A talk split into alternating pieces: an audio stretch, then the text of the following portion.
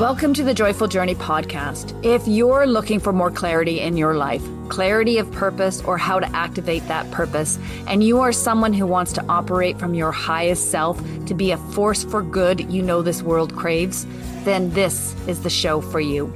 I'm Anita Adams, your host and guide to finding clarity and creating a life you love. Let's tap into our inner wisdom, access our highest self, and unleash joy. As we do this, we raise our vibration and heighten the collective consciousness. And that, my friend, is the joyful journey. Let's dive in. Hey, Joyful Journeyer, Anita Adams here, your host. And today I want to talk about letting go of the how. What do I mean by that? Often, when we get clear about what we want for our lives, our natural tendency is to focus on how do we get there. While this isn't necessarily a bad thing, it has the potential to stop us in our tracks. Sometimes the vision we want to fulfill for our lives is so big and beautiful, it feels out of our reach. And then we start to fixate on the seemingly sheer impossibility of it all because we can't see how we can possibly achieve that outcome. A sense of hopelessness can then creep in and soon we abandon our dreams. The other possibility is that we become overwhelmed by the mountain we see in front of us that we must climb to get to our destination. All the steps we must take can feel daunting and our dreams begin to deflate. The third thing that can happen when we focus too much on the how is we can become blind to seeing other ways to get to where we want. In effect, we put our blinders on and overlook possibilities we hadn't considered.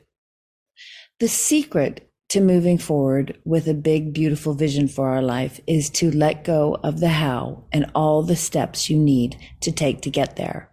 And instead, focus on just one thing that you can do right now. If you are a planner and like to have the entire route mapped out, that is completely fine. Once you have planned your route, though, tuck that map away and focus on the single next step you need to take.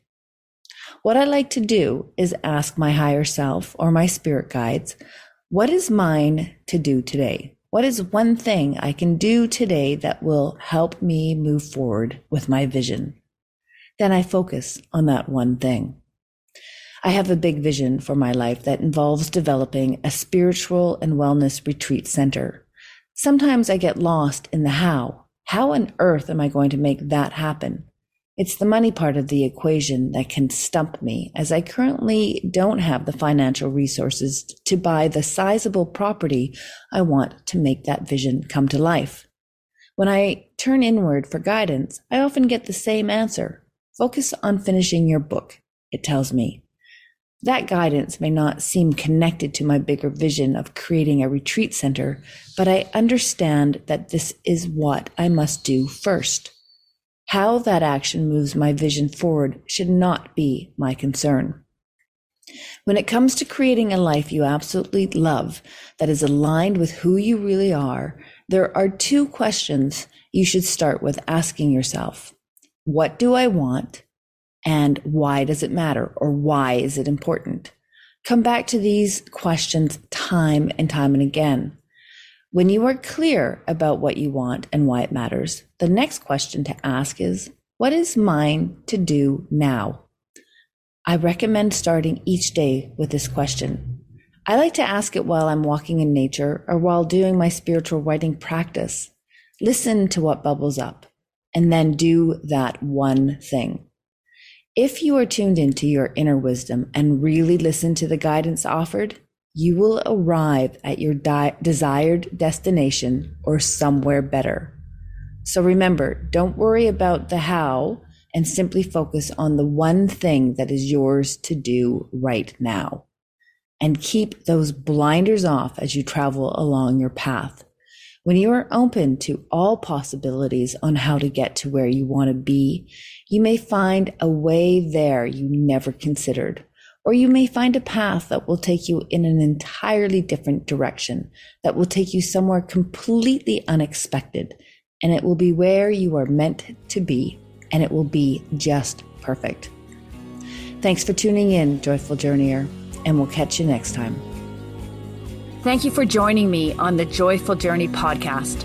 If anything resonated for you from today's show, or if you are looking for more clarity in your life, clarity of purpose, or how to activate that purpose, then head over to joyfuljourney.ca and become a member of our community. We'll start by sending you a free download of our three guiding principles to inner wisdom, which will give you a great foundation for finding the clarity you are seeking. And you'll become part of a growing community of people who are raising the collective consciousness. So head over to joyfuljourney.ca, and I look forward to connecting with you directly.